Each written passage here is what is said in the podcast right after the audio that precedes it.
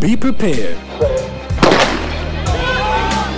It's the 60 Minute Dash don't believe what I just saw. with your hosts, Hunter Highwell and Nick Palucci. From Studio A at the Connecticut School of Broadcasting in Westbury, New York, it is the 60 Minute Dash on All Noise Radio, powered by the Connecticut School of Broadcasting. Follow the 60 Minute Dash on Twitter and on Instagram at the 60 Minute Dash. We have a lot, a lot to get to today. We first of all, we're going to get to the Mets. The Yankees had a good weekend. Golf was kind of entertaining this weekend. We're going to talk about how Koepka is back to back in the PGA Championship. But Nick, first of all, we have to start with the dysfunction. The absolute dysfunction. And some people think I might be talking about the Mets, but no, I'm talking about the Jets because both are dysfunctional. As the New York Jets announced last week that they have relieved general manager Mike Maccagnan of his duties and they've given full power to Adam Gase and Nick. What else can I say but what a joke? Let me start off by saying, you know, this gives us a job. This gives us a job to do. Now we have something to talk about. But, you know, as avid fans for these franchises, it's ridiculous. Oh, I'd rather have nothing to talk about I'm and be steaming. happy. I'm steaming all weekend because of this. Between what the Jets have done in their front office and their coaching decisions, all of it, up and down the board, it has just been disgraceful and it's embarrassment to New York sports. You know, just when you It's- think that, just when you think the Jets know what they're doing, they go out and do something like this, and they remind everybody, like, "Oh, we're still the Jets, guys. We still are a joke." what have they done this entire offseason? They made big moves. Maccagnan, he looked like he was finally putting the Jets on the right track. I mean, I'm not mad at the Le'Veon Bell signing. I'm not. I'm not mad at the CJ it's- Mosley it's, sign. It's $12 million, but, you know, it's a really good pickup that you're getting for less than what he wanted. And the Jets as a franchise needed a guy that can turn this team around. Darnold needs someone that he can develop with. Le'Veon Bell is a two-way running back that would allow Darnold to develop very well in this league. And when you and now with Adam Gase at the complete helm, i i he's completely taken over the New York Jets franchise, and now he wants Le'Veon Bell out. I don't understand what direction you're going in if you want to trade Le'Veon Bell after just signing him for $12 million. I mean, this is not what you need to be doing right now. All right, so Okay? th- listen to me. No, no, listen to me. I'm listening. The Jets have no, they have zero skill players on offense, with the exception of Sam Darnold, if he turns out to be the quarterback that we think that he's going to be. Signing Le'Veon Bell was just the beginning of getting this guy's career off to a start. He did not have the best year last year, and I know a lot of guy, a lot of Jets fans are saying, you know, well, maybe Sam Darnold wasn't the right decision because of the interceptions that he had. But after his injury last year, he played remarkable. Let's not take yes, that away did. from him. And that's the second half of the season. That's how you know that he's made improvements. Improvements in the first year for a rookie is astronomical and it's promising to a coaching staff and to a franchise. And now, going into the offseason, you don't have a single skill player. Robby Anderson, who can only run a flag pattern. It's the only thing he knows how to do. He doesn't know how to run a route. He even he even admitted after the Miami game, he's like, "Oh, I, I ran a bad route." Uh, It, it- the, the, pro- the problem here, Nick, is I don't understand where the Jets are going because first of all, this is the craziest thing I've ever heard because he Christopher Johnson, the man himself, comes out and says. I don't like the direction of the team. Well, then, if you're going to throw Bowles out, why didn't you throw Maccagnan out with him? It doesn't make sense to let him spend over the last two off seasons $200 million in cap space. It doesn't make sense for him to trade up, get the quarterback. It doesn't make sense to let him to use the third overall pick. It doesn't make sense to do, let him do any of these things. He basically set up the roster. He let he go out and he gets Adam Gase. It doesn't make any sense. And why am I supposed to believe in Adam Gase's tenure when he is 23 and 25 as a head coach? He made Jay Cutler just a little bit mediocre. He was the coffee boy for Peyton Manning. Don't give me the garbage that he made Peyton Manning he, he was part of the comeback story. No, no, no. You tell Peyton Manning a play, he throws it out the window and makes his own play. Peyton Manning is his own offensive coordinator. Who am I to believe that Adam Gase, the guy that is just basically already tearing the roster apart, we haven't even started training camp yet. The players don't like him so far. He's telling everybody that they're overpaid. They don't deserve to be here. He did the same thing in Miami. They sucked for three years. I don't want to hear that they made the playoffs the first year because that's what the Jets coach does every time he gets here. He gets really good. He gets the makes the playoffs the first year, and it's all downhill from there. The, the problem I have here, Nick, is that they let Maccagnan set up the roster, and then they, they just fired him. Gase backstabbed him like he backstabs everybody. It seems it seems to do it all the time. And now the way it looks, it looks really bad because they let Maccagnan set up the roster. Gase is now here, and the problem why they didn't want to hire McCarthy is because they said that McCarthy wanted too much control. The thing I don't understand is McCarthy has six division titles. He's made the playoffs nine times. He's 100 games over 500. And- and- he and- developed Aaron Rodgers, and then they give they go out there. They don't want to give him control, and then they give Adam Gase control. How does that make any sense? What the hell has Adam Gase done? And this all falls on Christopher Johnson. It all falls into his lap. It's on him at this point. He has to realize that he made the mistake with Gase, and I think he does realize that because he let go of Maccagnan, who brought him in here, and they already didn't get along. But if you're going to listen to a guy like Peyton Manning on the outside, looking in, why don't you bring him in here before the draft, before he makes all the moves? You know, maybe you don't get Le'Veon Bell, but now you're stuck in a situation where you have him and your head coach wants to get rid of him. That's what I don't understand. And for me, Christopher Johnson, not a football guy, doesn't know what to do in football situations. He's got to bring in a general manager that knows what he's doing, and he cannot be putting all the power into the head coach. Because that's what you have right now a head coach and a general manager. He's not Bill Belichick, and he never will be. He will never surmount to the quality and the praise that Bill Belichick gets. Should have brought in a guy like Peyton Manning, maybe, who can work Well- as a Well, what I don't football operations or you know the GM, and maybe they would have made some different moves, and maybe we'd be in the right direction. But now we're back to the laughing stock that we once were. Well, what is absolutely crazy was I was under the impression that Christopher Johnson. First of all, this is this is an outrageous way to run things in the NFL. All the successful ways you run the NFL is either you have a guy like Bill Belichick or Sean Payton. You know the guys that have pelts on the wall, not Adam Gase, who's 23 and 25 with the Dolphins, and give five of those wins to beating the lousy Todd Bowles Jets. Okay, he was five and one against them. That doesn't really mean that means diddly squat to me. But what I what just frustrates me, Nick, is that I was under the impression that Maccagnan and and Gase were both reporting to Christopher Johnson at equal power. Now it's showing to me that Gase was ahead of him. It, it- that's what it shows to me. If, you, if they're going to go out there and fire McCarthy, you think McCarthy, Maccagnan. It shows to me that they had more faith in Adam Gase. I don't get how he can come in here and win a power struggle over the sitting general manager. Say what you want about Mike Maccagnan. If they had fired him two or three months ago, we wouldn't have been complaining. The problem here is not Mike Maccagnan. The problem here is that they gave all the power to Adam Gase. Adam Gase is going to go out there, and to your point, he's going to go out there and hire his general manager. That makes no sense. And if you think that the general manager is going to come in here and have any say on what's going to happen, no, Adam Gase is running the show. That's what's happening here. Do not believe anything the Jets say because they looked at us and they lied to us multiple times. They lied to us that Maccagnan's job was, they said his job was safe.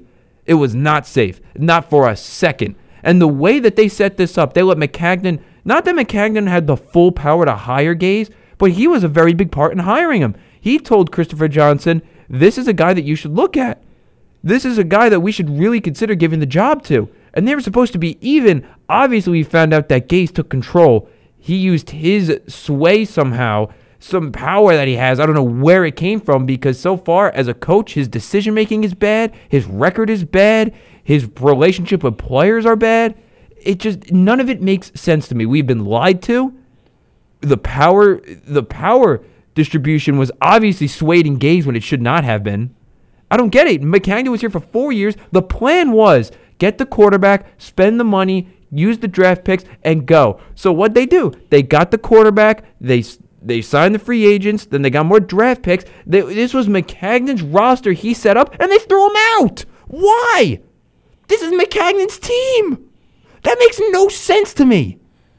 The, the entire thing is flipped upside down at this point. It, it- Adam Gase has full control right now, and where he has no one to report to, he reports to himself. Christopher Johnson, this is his guy.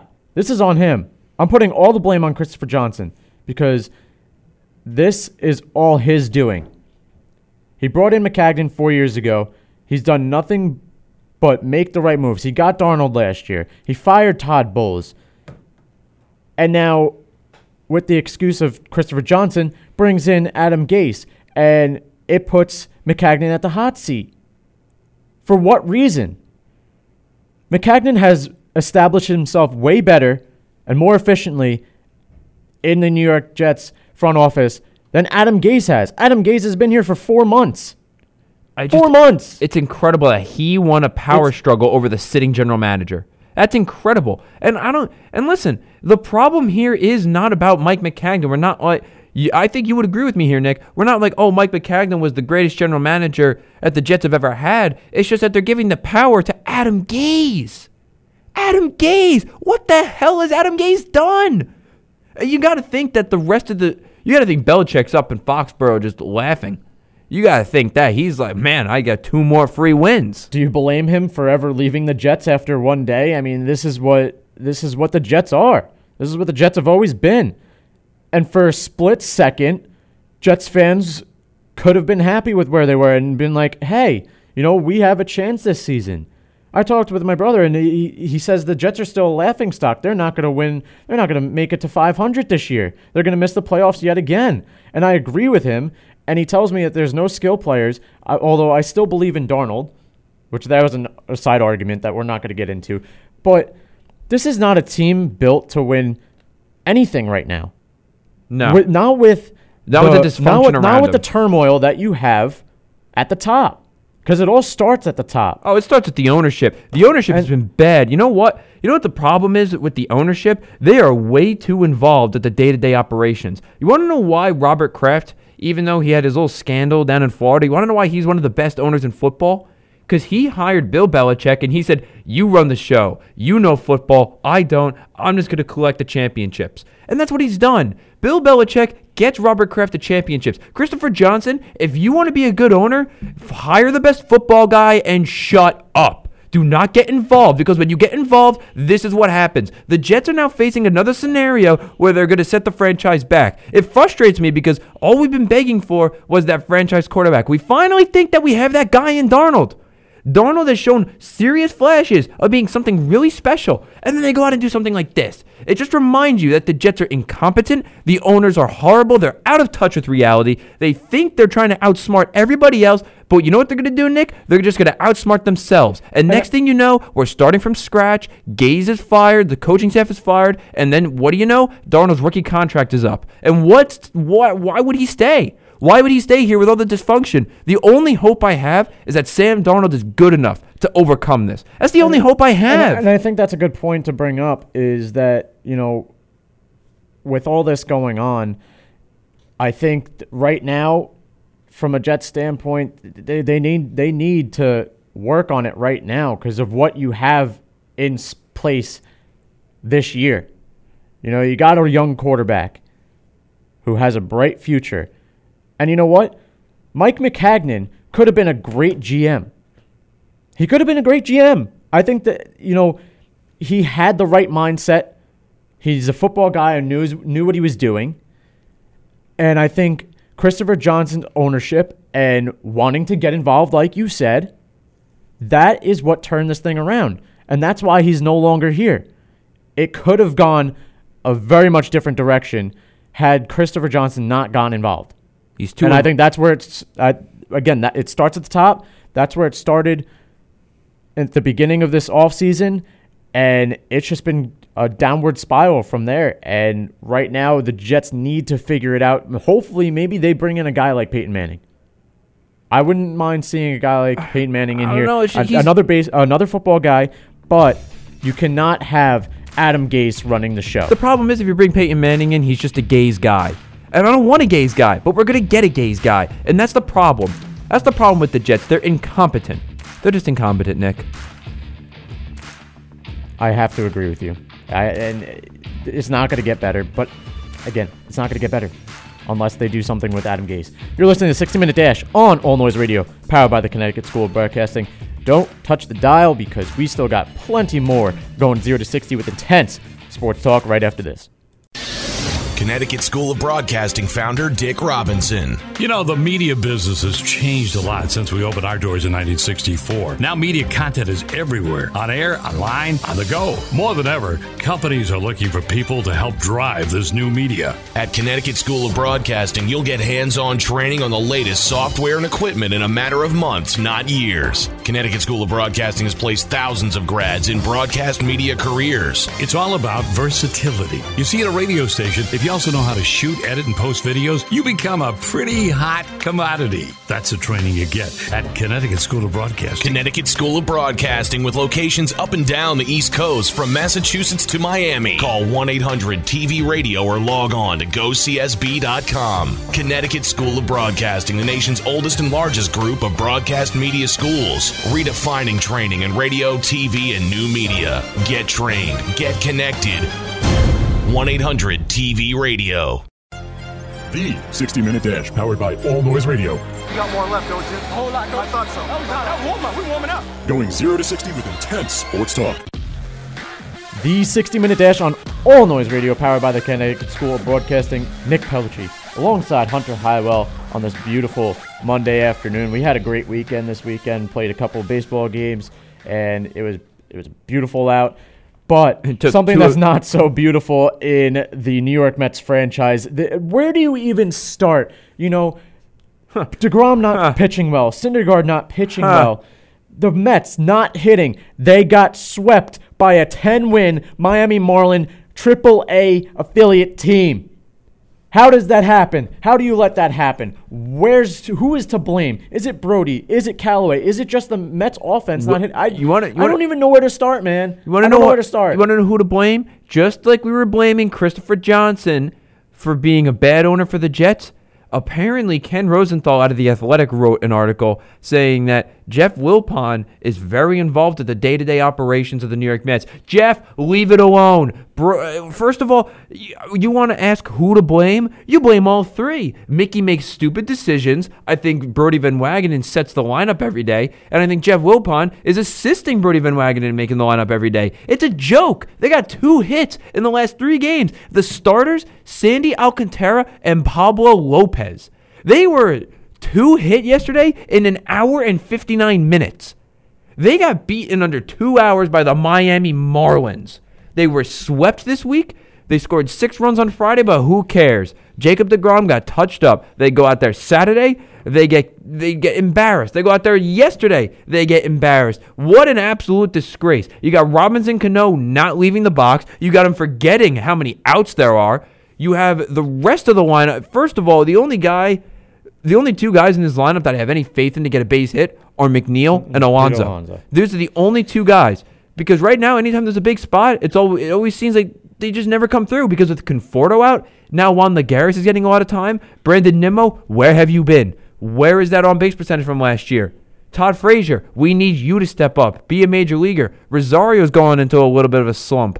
JD Davis has gone into a slump, and the one guy that I was advocating. Well. JD Davis had the only two hits yesterday. Well, I, that's great for him. That's great for him. But one of the one guy that I've advocated to get here, and he's really let me down.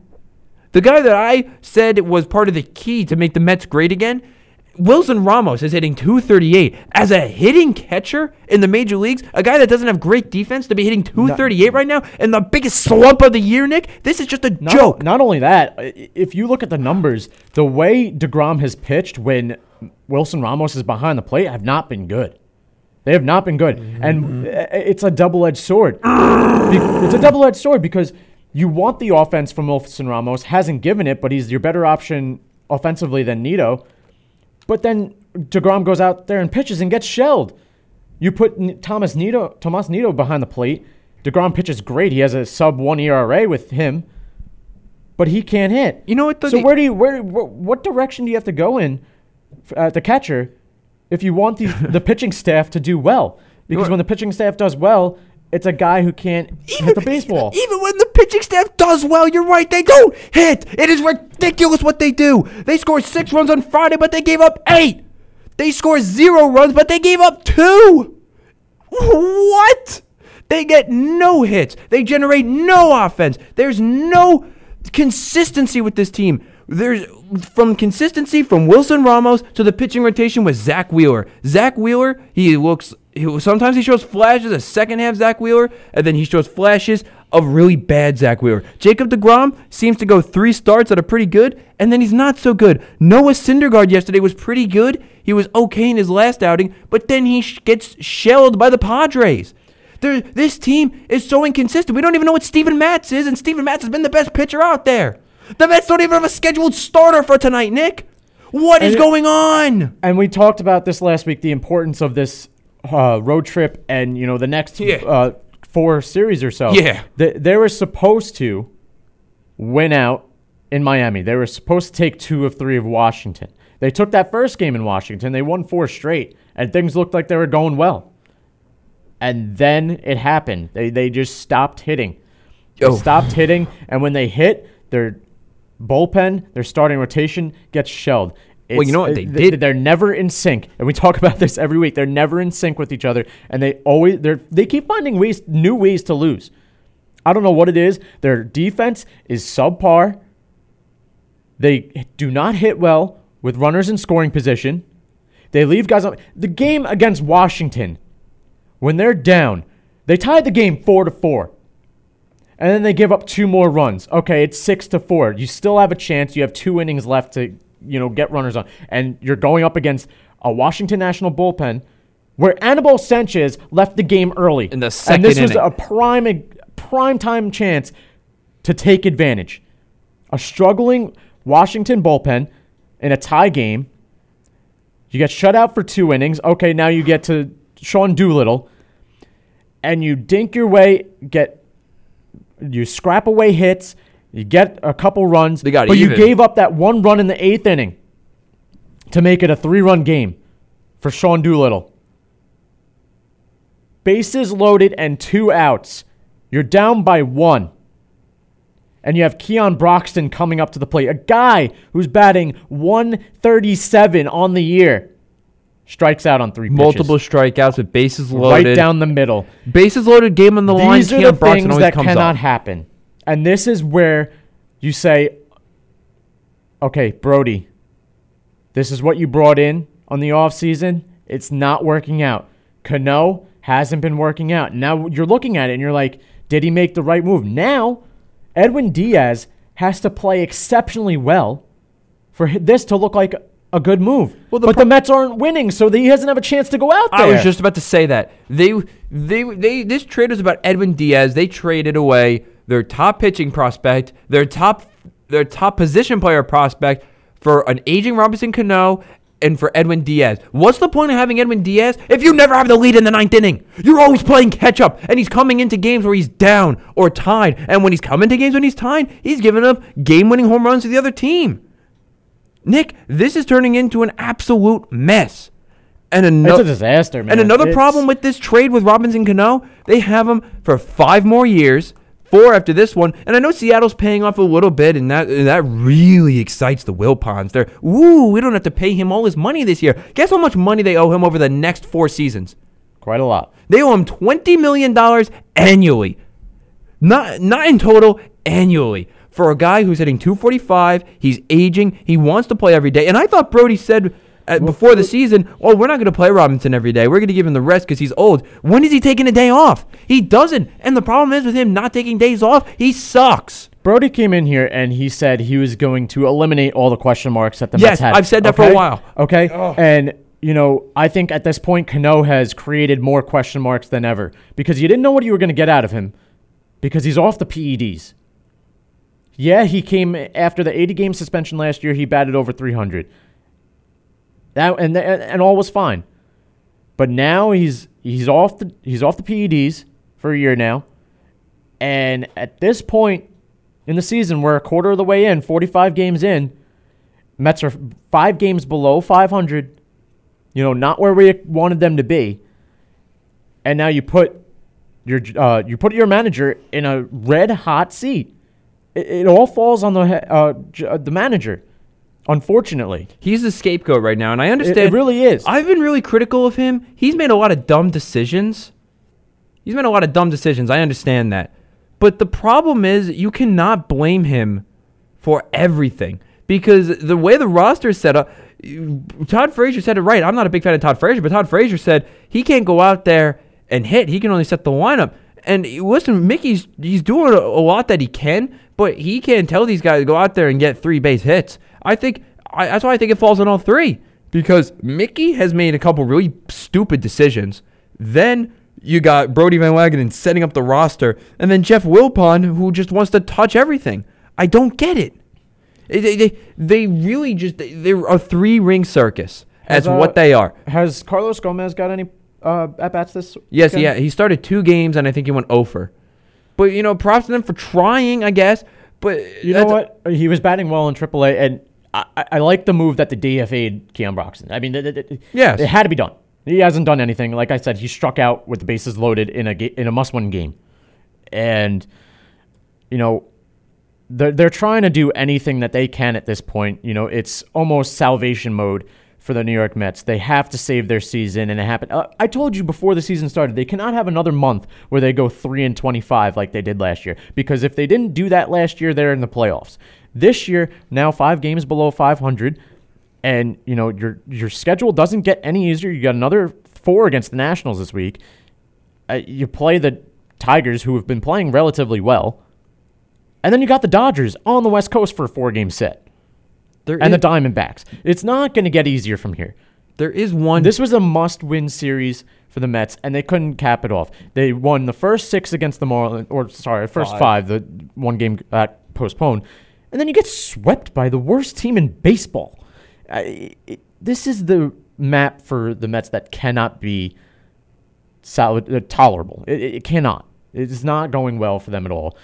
And right now, it, it, it it's going to fall on Mickey Callaway. You know what though, Eh, eh. Mickey? There's only one uh, possible. There's only one possible uh, benefit right now. Not, not really one possible. There's a lot of possible possible benefits to firing Mickey Callaway. I would fire Mickey Callaway and call up Joe Girardi, but they don't want to do that because Joe Girardi is an actual manager and he actually wants to control what goes on in the clubhouse. He doesn't Yeah, want to be told I'm- what to I'm- do. But the only thing I could see the firing Mickey Callaway is maybe it sparks the team because we've seen it before. We saw it with the 2003 Marlins. They went on and won the World Series. Uh, th- th- There were there were a couple other examples that are not. I, I don't know the exact managers' names, but I was I heard about it. I I just think that you can fire him, and maybe it sparks the team because right now the team is spiraling out of control, and you want to catch the spiral before it's too far because they're five games under 500. I understand that it, it can go really bad, but if they win this series, let's say magically they take three out of four from the Nationals, then you're only two. What you're three games under at that point. You can come back. This is not over yet. You can make a change right now, and maybe it sparks the team and they go on a run. Because Nick, let's be honest, the division, what? It's five and a half. Five and a half games is not terrible. They can still do something with this. Yes, but this is a must-win division because you know with the way it's going, the way the Central's going, there's not going to be a wild card out of the East, and you know. For the most part, the Mets haven't been able to blame the injuries like they were in recent years, other than this last series with you know Conforto out with uh, concussion, and you know the pitching staff getting banged up, Vargas between Matz, all these guys. But the depth isn't there. The depth is the problem. Jed Lowrie, The- where the- are you? Where where we thought we had depth this year. That's what Brodie came in here to do. The depth hasn't shown us a whole lot. It did in the first three weeks, and we thought we had something, but that was it. You know, it was kind of like a tease. It was a tease to this team and to the fr- uh, fan base because now it's struggling heavily here, almost a quarter of the way, well, over a quarter of the way through the season. And I think 45 games is a good sample size to show you how the rest of the season is going to pan out. Now, you'd like to hope and think that this is going to turn around, But there's no signs of hope right now. There's really no signs of hope that anything can get better without additional moves. You know, there's not much else to do other than, you know, just hope and pray that things are going to work out. You're listening to 60 Minute Dash on All Noise Radio, powered by the Connecticut School of Broadcasting. Still another half of our show left. We have some bright news for the Yankees, and we're going to talk a little bit of the PGA Championship that happened this weekend at Bethpage Black. Don't go away. You know, our jobs occupy more than half our waking hours. Shouldn't we be doing something we love? Call Connecticut School of Broadcasting at 1 800 TV Radio or log on to gocsb.com. Since 1964, Connecticut School of Broadcasting, with a network of 12 campuses from Massachusetts to Miami, has helped place thousands of grads as DJs, sportscasters, entertainment reporters, behind the scenes in audio and video production, every aspect of the broadcast media. Connecticut School of Broadcasting has trained men and women of all ages and backgrounds in a matter of months, not years. Learn by doing from area radio and TV pros. Call 1 800 TV Radio or log on to gocsb.com. Remember, it's never too late to love what you do. Day and evening classes begin soon. Get trained, get connected now. The 60 Minute Dash on All Noise Radio, powered by the Connecticut School of Broadcasting. Follow the 60 Minute Dash on Twitter and on Instagram at the 60 Minute Dash. And on Twitter, ask questions and answer polls using hashtag Ask60. This is the 60 Minute Dash on All Noise Radio, powered by the Connecticut School of Broadcasting. Nick Paolucci, Hunter Highwell, going 0 to 60 with intense sports talk. And we have to cool down a little bit. You know, our blood's boiling over here after talking about the Jets and the uh, Mets. I was about to say Giants. but uh, uh, we're going to talk a little bit of the good news. We're going to finish the show with the higher, the higher ups, the New York Yankees, the PGA Championship. Brooks Koepka. I mean, looks like, looking like a god Yeah, on Bethpage Black. What a weekend for him. That's later in our show. But right now, we're going to talk about the Yankees, and it, it, it, it's almost impossible to ever think that they're going to be they're in, they're in first place right now with the lineup that they have to put out there every single day, I- every week. It's impressing me more and more, and something that you know, if you ask any any Yankees fan, would you believe that you were in first place? If you asked them a month ago, would you believe that you'd be in first place on May 20th, 2019? They'd be like, heck no. Not, not with the injuries that we have. They'd be making the excuses that the Mets made for years and years and years. But no. Guys continue to step up and do their job and win baseball games. Even with the injuries that the starting rotation has had. Jay Happ, Masahiro Tanaka. Who else do I have to name that has not been out there? And another guy steps up and puts in the innings to win the game. I think the MVP of the Yankees might actually be a guy named Domingo Germán, who's right now he's an All Star. He's tearing it up. He's an All Star candidate. He's been one of the best pitchers in baseball, and we were talking so bad how, uh, about how bad the Yankee rotation could possibly be. I mean, I, I, Paxton's down too, is he not? They or at least he went down before. But let's say this weekend they got six innings out of CC, one run. They got six innings, no runs out of Masahiro Tanaka. They're getting outing after outing of just good baseball. And the bullpen has been pretty good. Ottavino had a pretty good weekend. Holder had a good weekend. The only guy that really didn't have a good weekend is Chad Green, but how much more could I rip Chad Green? I mean, he gets he gets touched up every weekend. But let's just call it like it is. The Yankees are down. What are they down? Three to two on Friday night. They come back and they win four to three. They blow a lead of one nothing on Saturday, but then they come back on Sunday and they just demolish the Rays. The Rays had no chance to win that game. The Yankees came out and they ambushed them. And the game on Saturday, they just have to tip their cap because Blake Snell play, uh, pitched a heck of a game. But across the board, I mean, the Yankees just continue to battle. Guys are slowly coming back, but that's the thing, though. The team is doing so well that you don't have to rush back your starters. Aaron Judge even said it. You know, he's in no hurry to come back. I mean, that's a little alarming, being that you know, what does he not want to play? But you know, at least this gives the Yankees time to get your guys 100% and ready to go when it's time to get going middle of way through the season because this is a big division now. Well, you got the Rays right up there. The Red Sox are starting to heat up. They're coming back. They're above 500. doing what they got to do, this is going to be a division where there's three teams in it in the last week of the season. Well, how about a guy? Listen, I understand that he hasn't really had the big impact, but hey, Aaron Hicks has come back. He's gotten a couple base hits. I think that that's a little bit of a positive sign because this is still a little bit of a, I guess he's getting back into it. Okay, and I know Judge is coming back soon. Stanton's coming back soon. You're gonna have to make decisions on who to send down eventually. But I think it's clear that I, th- I believe they already sent down Tauchman, but they're Which we talked about Yeah, last yeah, week. yeah, yeah, where but- that was the one guy that you. would- listen, you nailed it right on the head. If you had told, and this is important with Miguel Andujar done for the season, if you had told the Yankee fan that you were gonna that you were gonna go 500 with all these guys, they would say, "Yeah, fine, sign me up, keep me in it, just to make a run late in the season."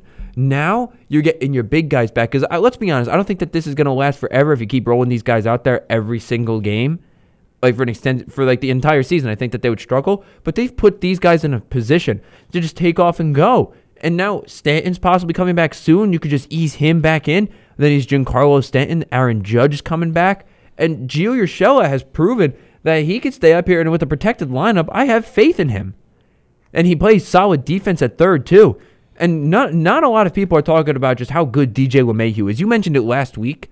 DJ LeMahieu is one of the best hitting just utility players. he might be the heart and soul of the Yankees right now. He is. He's he's he's one of the reasons why they've been so hot because he doesn't stop. He's still hitting over 300. He makes great defensive plays. And when if there's ever a guy at a big spot that I want up, it's DJ LeMahieu. He is the Yankees' Jeff McNeil. He gives a team hope and promise that they're going to win the game. and, you know, the Yankees put themselves in a prime position to run away. You know, up 11 games over 500. And now you've got a four game set against the Orioles, who you've dominated this year, other than the opening series of the year. You go play the Royals. So it's a nice, easy road trip. And then you come back home to host the Padres and the Red Sox, where it really starts to get nitty gritty, where you got to crack down. But the again, the Yankees put themselves in great spots, and they continue to win key games. They they missed out on two games over the weekend to postponements. I'm sorry, not the weekend, but uh, later in- last week. And they come out and just continue to roll with it. They continue to roll with what they got. And right now, the biggest takeaway that you could really say about the team is the rookie's contribution.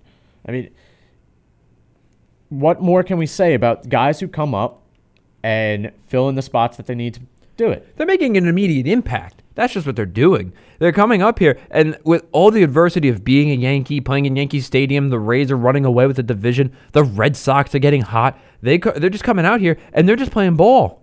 That's what they're doing. They're coming out here and they're giving their they're putting their best foot forward, and they're just they're they're just getting on base. It's it reminds me a little bit of the Royals. They're getting on base. They're moving the play along. And then you get a guy like Luke Voit who could just hit a home run. He's also a candidate for MVP of the Yankees this year. Because he has proven to everybody that he is definitely, definitely the first baseman of the Yankees going forward. There is no doubt in anybody's mind now. He made a nice glove play over the weekend where he dove and took a hit. He dove and took a hit away. And if his defense could just solidify, he's a great. He's already a great hitter. Imagine if he turns into a great defensive player. And you mentioned the guy, Aaron Hicks, who just came back. You know, he's contributing to the team as well. He walked a couple times. He had a monstrous home run yesterday. You know, to come back and make the immediate impact is what you want from guys like Aaron Hicks coming back. That's what you're going to want from a guy like Giancarlo Stanton or an Aaron Judge. That's what you're going to want. You know, because when you're taking out these players that are really performing well, like Urshela and all these guys, and you have to send them down because your big guns are out and they're back, you're going to want that same thing. You know, if they start, if they come back and you put them in the lineup and they start slumping, what does it say? I mean, you can't not start your number ones and number twos like Judge and Stanton. But when if they were to come back and struggle and they start losing games, you look back and say, "Wow, this is unexpected." And it, it makes it puts you in a really really tough spot. But what the Yankees are doing But doing you know right what? now- It's a great position to be in because you know if your guys come back and they struggle, you have a guy that you could just plug in there and you know that you're going to get success. These guys have been here now, and now later in the season, that- you know, that- Nick, it's baseball. People get injured. That's also the scary part. A guy that's tearing it up and he's hot. It's you. It's almost impossible to take him out of a lineup. And you know, if you take him out of the lineup for a couple days and you're like, all right, here's a spot start. You know, we'll give him a day off. Does it kill the streak that you're on? Does it kill your vibe? Does it kill your flame? I mean, Or, or, it- do you just go back to hitting again? It, I'd like to see some of these guys that are really performing stay out there. And it's impossible to say that with guys that you know are on this team to, you know, win championships. You can't not start them. it's tough to really say what exactly is going to happen. But I mean, you got to give the Yankees the benefit of the doubt. You cannot tell me that you're going to go out there and you're not going to start Aaron Judge. It doesn't work that way. I still, I still think that these guys are going to come back and they're going to be a better option than what you got. I don't really buy that the Yankees are really that bad in the first ten games of the season. I think that they were just they were going through early season struggles. I mean, look at the Cubbies. They started out three and eight, and now they have the best record since then. The only team behind them is the Yankees, and the Yankees are doing it with a bunch of scrubs. Well, everybody thought they were scrubs. Now, let's not fool ourselves. The Yankees, if they go into the playoffs with this roster, I don't necessarily expect all that much. A lot of people have made the point that they're not really beating. Oh, voice crack. They're not really beating a bunch of above 500 teams, but who really cares? They're beating the team that's on their schedule. That's all they got to do. They beat their they beat the first place team in their division. Now they're first place. They've set up the Yankees for a great summer run. I think right now the bullpen has been really really strong. That's the one part of the team that really hasn't been touched up with injuries. The starting rotation is they're getting a lot out of what you expected to be a little. And then this lineup, I know that you're saying that it might disturb their hot streak, but you can't make the case that not to start these guys. I'm sorry, you you can't make it to me. And let's not forget about the moves that they make in season. Uh, Cameron most Maybin. Most notably, Cameron Maybin, and most recently, Kendrys Morales. Yes, I saw that. Who, who's had an RBI hit the other day. He's three for ten already. He has three walks, only struck out twice. So this is another guy that you could plug into the DH spot and put more guys defensively. That's going to perform. It's I, it blows my mind that the Yankees continue to find guys and they continue to produce for them. You never see this with the New York Mets ever. With a They- lot of they, they, teams. they bring in a guy who's tears it up. They come here and they flat out can't hit the ball, or they continue to get injured. Like Jed Lowrie, he had a monstrous year. He had a career year last year. He's a journeyman though, and he came be, he came to the Mets and got injured in spring training. We haven't seen him. Mm-hmm. That's just the way the dice rolls for New York Mets. But for the Yankees this year, they continue to get surprised with guys who they bring in just as a fill-in, and they fire the ball out of. It's I can't stress it enough. I can't show. They've just been incredible, and you notice the thing that's that's great too is that the Red Sox were surging hot, and they've been able to hold them off really because they just keep winning. They can't catch them, and it's important that they're taking the Rays out right now because I thought the Rays were a wild card team to go off the bat. I didn't really think that they were a division winner. I don't think that they're good enough to be a division winner. I think it's. I think the Red Sox are going to continue to be hot, and the Yankees just keep winning. They keep the Red Sox out of their reach because let's be honest, the Red Sox uh, still have a better lineup than the Yankees. That's pretty evident with the guys that they have in that lineup. I, I just it's important that they just keep winning. Just keep winning, play your games. Don't worry about what the Red Sox are doing because if you keep winning, they can't catch you. And I can tell you right now that the lineup that they put out yesterday, a lot of these guys are starters. You got DJ LeMahieu. He's probably going to play a full season. Aaron Hicks is your center fielder. We've already discussed that. Luke Voit solidified that first base spot. Get Greg Bird out of there. Gary Sanchez obviously has to be your catcher, and when he's not, he'll DH. Uh, and then Gleyber Torres at shortstop. I- He has to stay healthy though. If he could stay healthy, Urshela is not doing too bad. He He's doing obviously great. won't. He obviously won't be starting. Thairo Estrada. He probably won't be starting. Brett Gardner, eh, you have no other choice. He has to play. Um, but then you got Cameron Maybin and Clint Frazier who can roll in there as uh, utility players. Clint Frazier though, he might get sent down because he hasn't been hitting well. Clint This is really the only guy in this lineup that I could say has truly been struggling. I don't think Brian Cashman gets enough for that trade because if you really think about it, if the Yankees had Andrew Miller in 2017, they probably win the World Series. But he traded him for Clint Frazier, and Clint Frazier has been beyond disappointing. I mean, when it comes to either an injury or just slumping when he's had the opportunity, because every time he has an opportunity, he it seems that he gets hot for maybe a week and then he just cools down. And when he cools down, he really cools down. I'm not talking about like 250 over the last three weeks. I'm talking about like 100 over the last three weeks. And every time they get him thrown out there, he go he takes an offer. It's just I don't think that Brian Cashman really gets enough for what's been going on with Clint Frazier. And you got to think that when guys come back, he might be the guy that has to bite the bullet.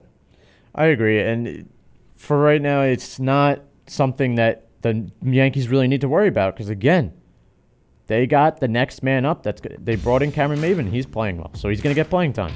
Brett Gardner's going to get playing time. Although I mean, he had three hits yesterday and two runs. Uh, he's continued to uh, at least make somewhat of a contribu- contribution to this team, but Yankees have nothing to worry about. They're 11 games above 500. You're listening to the 60 Minute Dash on All Noise Radio, powered by the Connecticut School of Broadcasting. Don't go away because we are going to finish our show up with PGA Championship at Bethpage Black. Stay tuned. All Noise Radio. Powered by the Connecticut School of Broadcasting. All Noise Radio is an internet radio station that's fully produced by graduates of the Connecticut School of Broadcasting. From modern rock to old school hip hop, country to classical, news, talk, sports, and more. It's the noise you can't ignore. Log on to allnoiseradio.com. Fire up the station. Find out more about your favorite jocks. Get the latest CSB news and more. Plus, you can take All Noise Radio with you on the go for free. Just download the Live 365 app to your iPhone, iPod Touch, or Blackberry and search All Noise Radio. Check out tomorrow's broadcasters today at allnoiseradio.com. Powered by the Connecticut School of Broadcasting. Ho, ho, ho, ho, ho! Santa Claus is here, huddle up! It's the 60 Minute Dash with your hosts, Hunter Highwell and Nick Palucci. Just a couple of ad- avid Met fans, Jet fans. We are disappointments, really. Or we're disappointed. We're not disappointments. We're, we're good people, right? We're good people. we know what we're talking about. We enjoy talking about it. The disappointments are the New York Mets and the New York Jets because they managed to be a professional, two professional sports franchises that just seem to self-destruct every two or three years. In case you didn't know, this is the 60 Minute Dash on All Noise Radio, powered by the Connecticut School of Broadcasting. But we still have a little bit to get to. I think uh, the PGA Championship, which Hunter and I were at on Thursday. That was a great experience. I'm not gonna lie. Awesome experience. But Uh, remi- I, ha- I had shin splints for three days, but other than that, it we walked, remind- we walked at least seven miles. Oh yeah, no, we we, had to we, walk. we parked at uh, Shag a Bagel. uh, the stuff a bagel. Stuff a bagel. We thank you, Stuff a Bagel, for letting us park our car there. We had to walk about two miles to the the golf course, but when we got there, we started watching Max Homa, The- the- Kadrick Barnrat, and The- that's when the fun got started. The biggest thing was the fact that they only had one entrance and one exit. Because, like I said, we were parked a half a mile away, maybe from the ninth hole where we left, and we had to walk all the way south to the main entrance and exit to walk all the way back up north. It took an hour and a half to walk back to our car because you Yeah. don't, let's not forget there's a ton of there's a crowd of people there, and you know you're not walking on flat ground. We're walking on Hills. You're mountainous terrains, uphill, downhill. Dude, it- my shin splints for three days. It was re- it was incredible. I mean, yesterday was the first day I actually felt good. And then what do we do? We go play a doubleheader. I played softball in the morning. I also played volleyball yesterday in sand. What, what the heck is wrong with you? I mean, I had a hockey game last night, but I that was like four hours after our baseball games ended. And I just want to say, I uh, I think I put together a pretty good effort at shortstop yesterday. Wouldn't you say, Nick? Um, you, you did you did well. You you, you, you turned double play by yourself. I did. I did. I, think know I did. Um, I felt really cool after that. But anyway, we have to get back to what we were saying about the PGA Championship. And Brooks Koepka, if there was any doubt in anybody's mind that he is not the best golfer in the world, you need to check yourself. Because this guy now has Right success- now, right he- now. He has successfully defended the PGA Championship. He successfully defended the US Open. He has four majors in his last eight starts. He shot he had a seven stroke lead going into Sunday. He struggled a little bit yesterday, but he shot he, he shot multiple rounds in a row in majors in the 60s. He broke a PGA record. This guy is unstoppable. He can drive the ball. He can carry the ball. Well, this 300 is him. yards. Ready? This is him in his in his extra small shirt, and then he's just like, Ugh. Dude. I hit the ball far, dude. I hit ball far. Dude, and you know what's the thing about him that's crazy? But the- is he gets he he drives the ball about hundred yards away from the green. All he has to do is chip and putt. You wonder why he birdies every hole. Well, that's the thing. Bethpage Black is not is built for a specific golfer. You really Heavy have drives. to drive the ball. You have to Heavy be drives. a strong guy and dri- be able to because, like Joe said before our show, the on the par fives, the fairway is 225 yards away, If you don't, and, hit, and if you got to hit it on a straight line. If you're hitting the ball straight, but you hit it 200, you're in fescue. You are. It's not like you landed out of the rough. You could have had one of the best drives of your life, or you could have landed in a and you could have landed in a bunker or fescue. And we all know how hard it is to hit it out of the fescue. D- yes, and describing it on the airwaves does not do it justice. You have to go to Bethpage Black yourself and just Yes. take a look at the terrain that this course has, and you have in your mind you're going to be like, how does anyone ever do this? And every green is elevated too. It adds that extra oomph that you need. Forget about it. I mean, if I played there, I can bet you I'd spend maybe five hours there. over a hundred, easy. Over Oh. over a hundred. Over a hundred, over a hundred twenty, maybe. Yeah. I can't even drive the ball straight, let alone drive the ball 225 yards. But th- that just shows that how good Brooks Koepka is. And listen, I know Dustin Johnson. So Dustin Johnson made it a little bit interesting because Koepka was bogeying hole after hole on on the final Sunday. He reached plus four, and Dustin Johnson was getting close, but then he bogeys the last two holes and basically gift wraps it for Koepka to win it. Koepka, but that's why you build a lead. The problem was that the greens dried up, so they were much faster. They were hard to putt on, and they were hard to just plop a ball on because there's so many curves. But the the, And the then let's not forget how windy it was yesterday. Yes, of course. It dried up the greens immensely. Uh, that just shows how good Brooks Koepka is, though, that he built a seven stroke lead going into Sunday. Uh, I mean, we don't build leads for no reason. Brooks Koepka went out there and showed you that he is the best golfer in the world. And if you want, uh, if, if you want to try to prove otherwise, good luck. Well, getting that lead is what keeps you in and what helps you make the cut on the first two days. And the second two days is just holding that lead, and that's all he had to do really. I mean, he start after Friday, I believe he was at a minus seven, and he finishes at a minus seven. So you know, to go even in the final two days, it that's what's going to win you a championship, and that's what he's done for the past two years. He's won back-to-back Opens. He's now won back-to-back PGA Championships.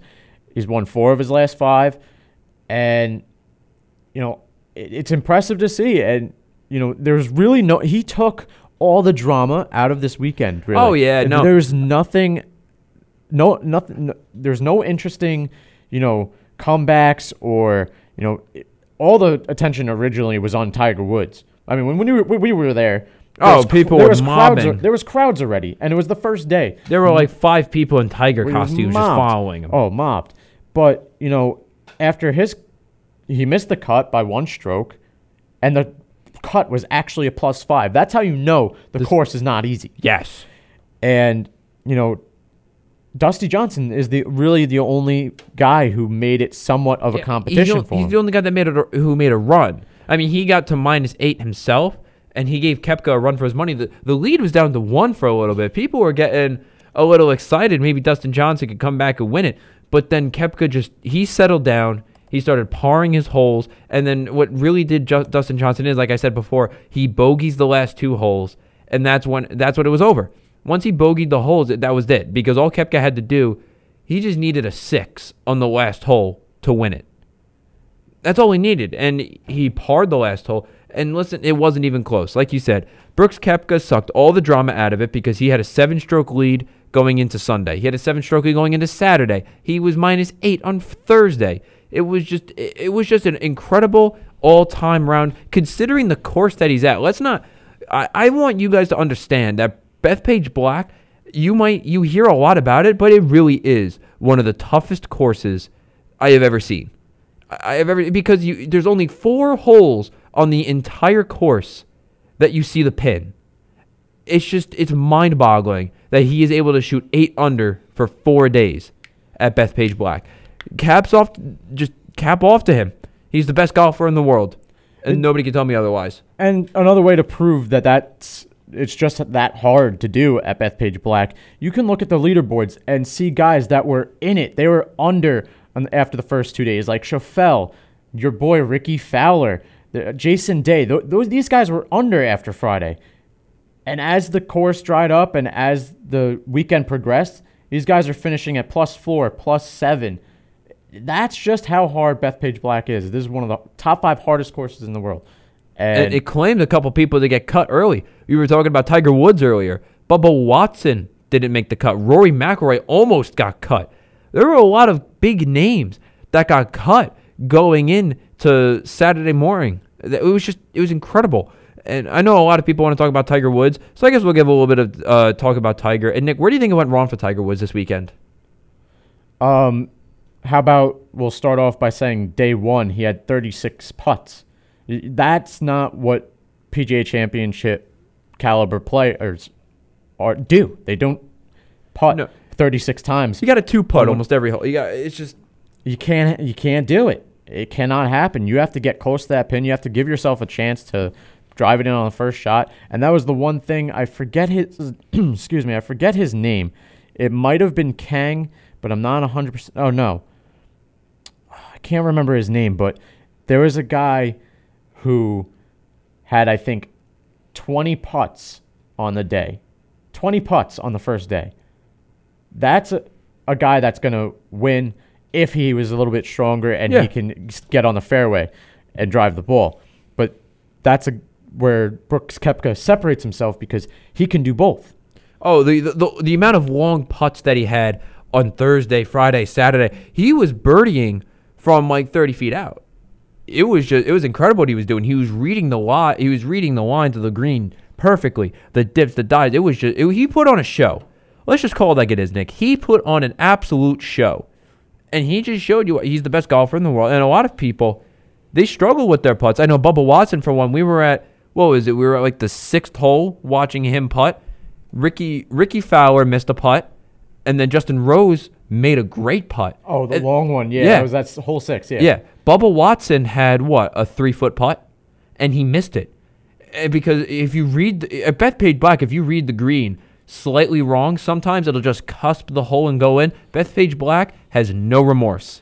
It will go right next to the cup. It'll make you feel stupid. And guess what? Instead of a birdie, now you're at a par, and then you're at a bogey. And it costs. If you have a birdie opportunity at Bethpage Black, you need to take advantage of it. The only guys that were really taking advantage were Koepka and Johnson. Everybody else was really falling off. I know Fleetwood was minus five after the first day. After Oh, the yeah. first day, he fell apart. Yeah, I don't even see his name on here. No, he That- fell, he fell apart after the first day. Uh, but one thing I want to ask you is like, do you think that the groupings have any, you know, impact on how the Oh, I players think perform? I think Koepka was really, really inspired that he was playing with Tiger because everybody was about Tiger, Tiger, Tiger. He even said it himself. He said, "Why are we talking about Tiger when I shot eight under?" It's he's right. People were so focused on Tiger Woods. He wanted to prove to, and I I know that Tiger Woods and Brooks Koepka are friends. They're they're very close. They talk to each other all the time. But when somebody, when you're as good as Koepka is, wouldn't you get annoyed if somebody wins one major in the last 11 years and all they could talk about is the guy that won once in 11 years and you're going for three out of four? I know. It's You- just, you- you're not wrong. I, I And- think I think again- it I think it does affect people. And again, we were at the first day, just to reiterate.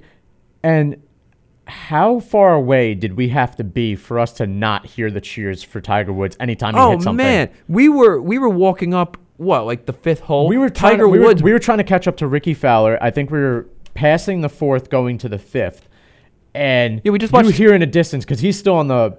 He started on the back nine, so he was probably still at hole sixteen or seventeen, and you can hear it over the trees. Oh, everybody Oh, yeah. going ridiculous for one birdie. He double bogeyed in the first nine, twice. Yes.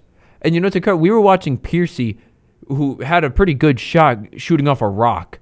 His ball landed right onto a rock, and he needed to punch it out and try to get it onto the green because we were talking to Joe Spano earlier today, our, the director of our school, and he's right. When you're playing with a, with a couple of your buddies, I'm I know I'm just going to punch it onto the fairway and try to wedge it onto the green. But when you're going for the PGA Championship against all these big names, you need to go for the green. So Piercy, I thought it was a pretty good shot. All you hear from everybody around him is just a couple claps and like nice shot.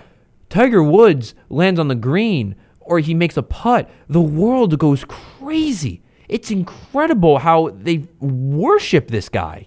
and they worship him because you know he's really the face of golf right now. The guys he's playing against are people that looked up to him and are playing because of him.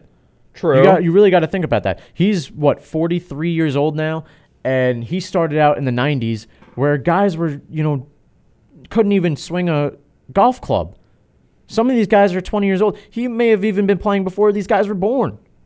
So this is the one guy that everybody looks up to, and you know he's. We all know the story of how he had the back fusion.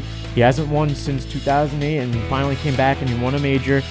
And it's a feel-good comeback story, and that's what everybody wants to see. So everybody's on his side, rooting for him. But in the end, you know, It's all about it all- Koepka. it all- it's all about Koepka. It's all about Koepka. Koepka really took it.